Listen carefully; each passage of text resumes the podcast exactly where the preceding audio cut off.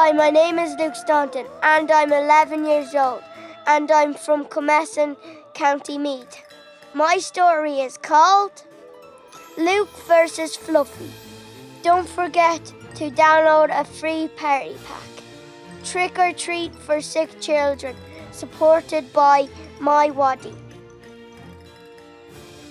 There's three things that Luke Staunton really doesn't like mad scientists, cats, and the fact that Meath have never won an All Ireland hurling final. And that's fine, just fine. Sooner or later, Luke knew he'd get around to helping Meath win an All Ireland hurling final. And sure, there was other stuff to deal with. Luke had spent more time in Temple Street Hospital than most children. He'd had 10 surgeries, but that couldn't slow him down at all. Right now, the problems that Luke had to deal with were specifically a mad scientist and a cat. Once, when Luke had expressed his distrust of cats, and you know he's right, cats can't be trusted, he'd been asked whether he'd like to fight 100 normal sized cats or one gigantic, enormous cat. One giant cat, of course. He'd replied. That sounded way more fun than a 100 ordinary cats. Oh, what a silly mistake that was. Our story begins, as these things often do, on Halloween. Luke's costume had taken him a long time and a fair bit of help to make, but it was his best ever costume. He was a big cartoon sponge. You know the one. Who lives in a pineapple under the sea? Yeah, that one.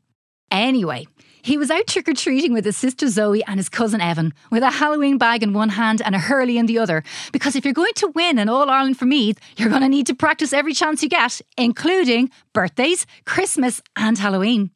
Unfortunately, this year they'd left it a bit late. There'd been hurley practice, which meant that lots of the houses were already completely out of treats. We're so sorry, said one parent, but early monsters get the grub. The kids were looking on the bright side. Their bags were nearly half full when they came to a house that didn't seem to fit in with the others on the street. Chuck Moore, said the sign on the gate, although the house didn't look any bigger than the others. The house didn't have any Halloween decorations on it, which usually means no trick or treating here. But at the very moment they passed, there was a man standing in the doorway dressed in what was clearly, obviously, definitely a Halloween costume. He had a wild mop of white hair, a big white Einstein moustache, a lab coat, a pair of protective goggles, and in his arms he held a small cat that he was gently stroking through long black rubber gloves. No decorations means no trick or treat, said Zoe. That's the rule. She looked at her mother, who was standing nearby, keeping a quiet eye on things. But he's wearing a Halloween costume, argued Luke, and that's a kind of decoration. His mother raised an eyebrow. By my calculations, said Evan, looking at their half empty Halloween bags, we're not going to fill these bags. But if this guy has loads of treats to give out, but no other kids are calling because he's got no decorations up, well, we could make up for all the houses that had nothing left. It can't hurt to ask, said Luke. We'll be polite. So, with their mother's approval, well, at least she didn't say no, up the driveway the three children went. Trick or treat, trick or treat, they called out hopefully. Oh, treats! Yes, treats! That's the idea, replied the crazy looking old man. I'm Dr. Moore. Who are you? I'm your friendly neighbourhood spider boy, said Evan. And I'm Zombie Hermione, said Zoe. I live in a pineapple under the sea, sang Luke.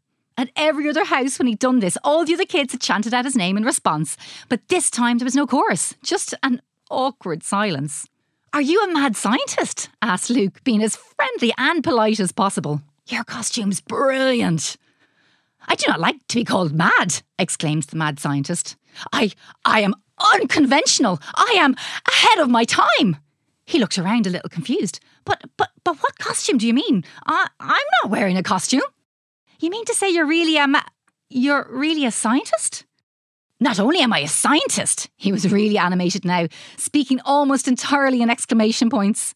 The cat he held in his arm is looking slightly nervous. Today I am to reveal my greatest invention. On Halloween, it's the perfect time to prove to the world that my monster ray is finally working. Monster Ray? What's that? asked the children nervously. M N S T E R Ray, the massive, nutritious snacks and treats enlargement ray. R- ray. It can turn any snack into a bigger, healthier, tastier snack. It can turn mandarin oranges into bigger oranges. Uh, couldn't we just buy bigger oranges? asked Evan. It turns jelly babies into fully grown jelly adults. That actually sounds kind of gross, whispered Luke. Zoe made an ick face. Actually, so do jelly babies when you think about it, she replied. It turns it turns chocolate fingers into gigantic chocolate arms. He looked at the three children and saw that his descriptions were grossing them out a little.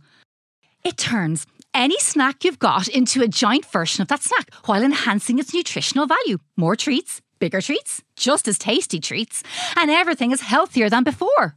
Okay, great, we'll try it. Nope, sorry, you can't, said the mad scientist. Th- there's been an incident.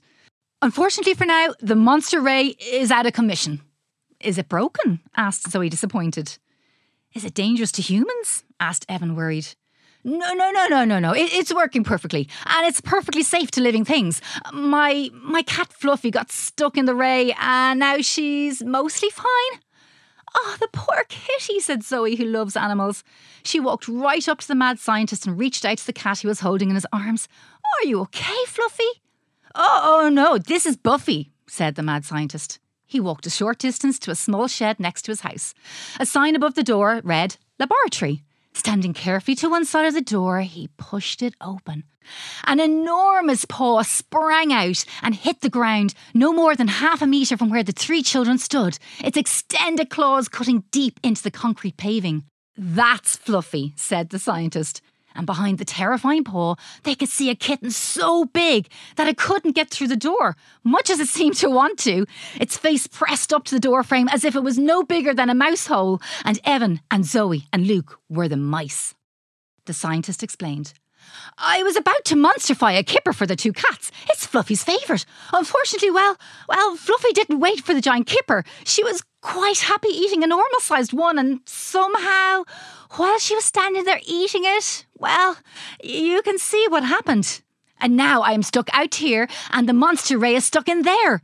I can't even get in the back door because it's protected by a laser tripwire lock, and I forgot the key. There won't be any giant snacks today. Very sorry. The children were transfixed. The story was incredible. But even more incredible was the presence of a 20 foot tall bundle of paws, claws, and teeth. And it had to be said cuteness. Fluffy was a gorgeous cat with black and white fur and big green eyes.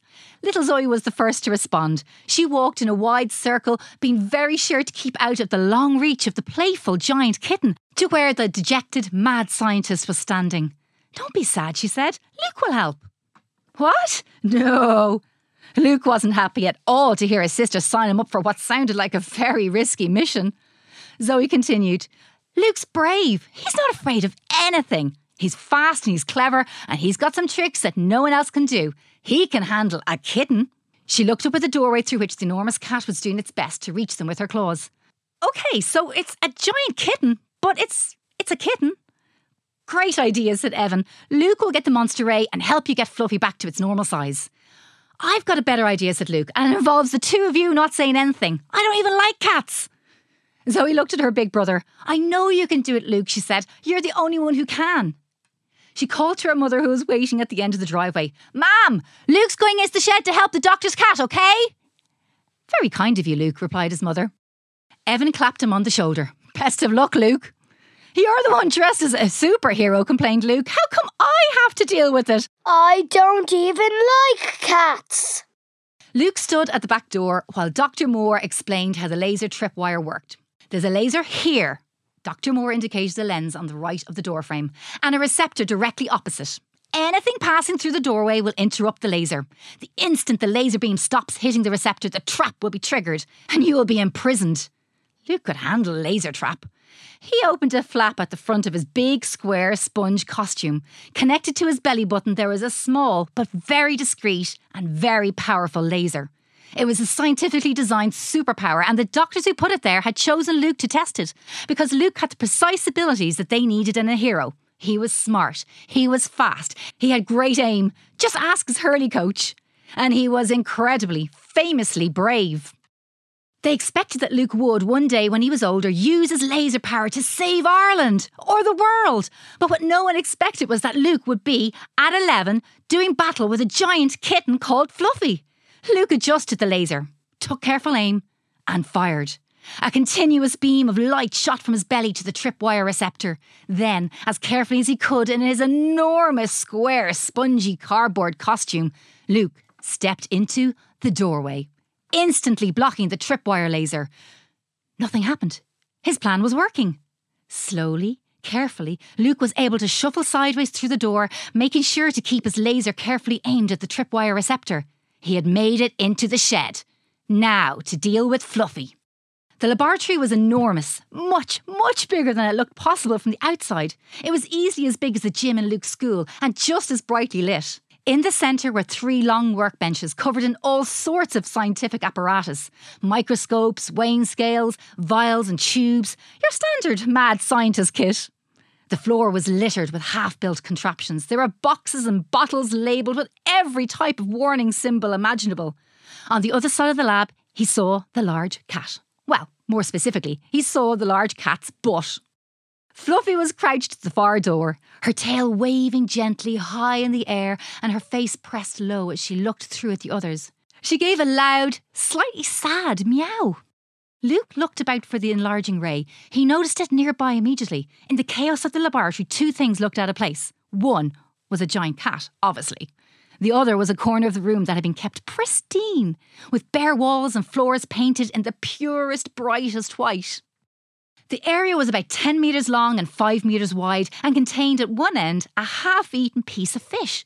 On the other was a weird device that had a long pointy lens pointing to a very bulky, very complicated looking machine, on the side of which was stencilled Monster. As quietly as he could, he crept across to look at the machine. There was a dial labelled magnification that went from 1 to 10, currently set to 10 and there was a big red button labelled Activate. There was also a screen through which you could see precisely where the ray was pointing. It was still aimed at the piece of fish that Dr. Moore had intended as a big treat for his little cats. Easy. I've played video games more complicated than this. He glanced over the door to make sure that Fluffy hadn't noticed him yet. A giant kipper should keep Fluffy occupied for a while, he thought. He pressed the red button the monster machine powered up with a very noisy, high pitched whine. The lights dimmed as the device greedily drew all the power it needed. Luke clenched his eyes and covered his ears. He could feel the floor vibrating. The whine of the machine grew both louder and higher pitched. There was a small popping sound, followed by total silence and a terrible, fishy smell. He opened his eyes again. The kipper was now two metres long. Oh, yes! shouted Luke. He looked over and saw the cat. Fluffy was now looking in his direction. For a second, he thought his plan had worked. Fluffy looked at the giant kipper, then at Luke, then at the kipper, and then at Luke again. Oh no! said Luke. With an excited squeal, Fluffy sprang towards him. And if you've ever seen a cat spring, you know how fast they can move and how fast they can jump. A normal cat can easily jump five or six times its own size, about two metres. But a five metre long cat can jump about 30 metres. Luke had never seen anything so fast. He ran, but there was no way he could outrun the excited kitten, especially in his big cardboard costume. He got about 20 metres before the cat caught him and knocked him over with his big, fluffy paw. He landed on his back, completely unhurt, of course, as his big square box of a costume offered a lot of protection. He was on his back, looking directly at Fluffy's face. The cat leaned in close so that it was nose to giant nose with the 11 year old boy. And it licked him and purred loudly. Some people will tell you that there's nothing in the world cuter than getting licked by a kitten. Their tongues have lots of tiny ridges that are great for cleaning fur, and that makes their gentle licks feel like little tickles. But Luke does not agree. He will tell you that there is nothing more disgusting than getting licked by a giant kitten. But Luke had an idea. Once again, he reached for the flap in his costume. He pushed Fluffy's face away from his, twisted his body around so he could aim, and said, If you want to play, play with this. He fired the laser. A red dot appeared on the wall directly across from Fluffy's head. The cat leaped high into the air, twisted gracefully, and landed away from Luke, already poised to pounce at the light.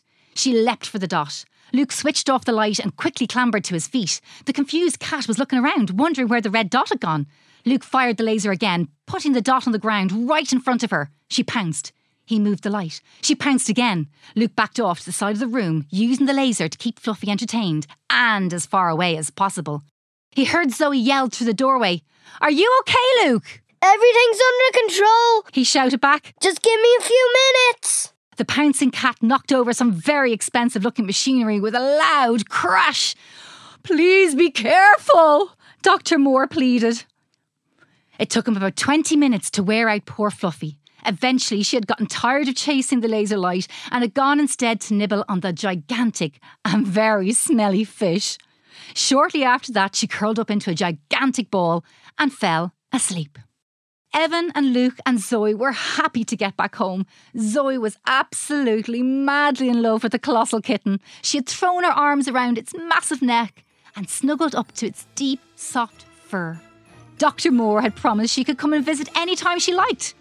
Evan and Luke were just glad the adventure was over. Their Halloween bags were still only half full, but they were enormous. Best and definitely the weirdest Halloween ever. Thank you for listening to my podcast. Bye.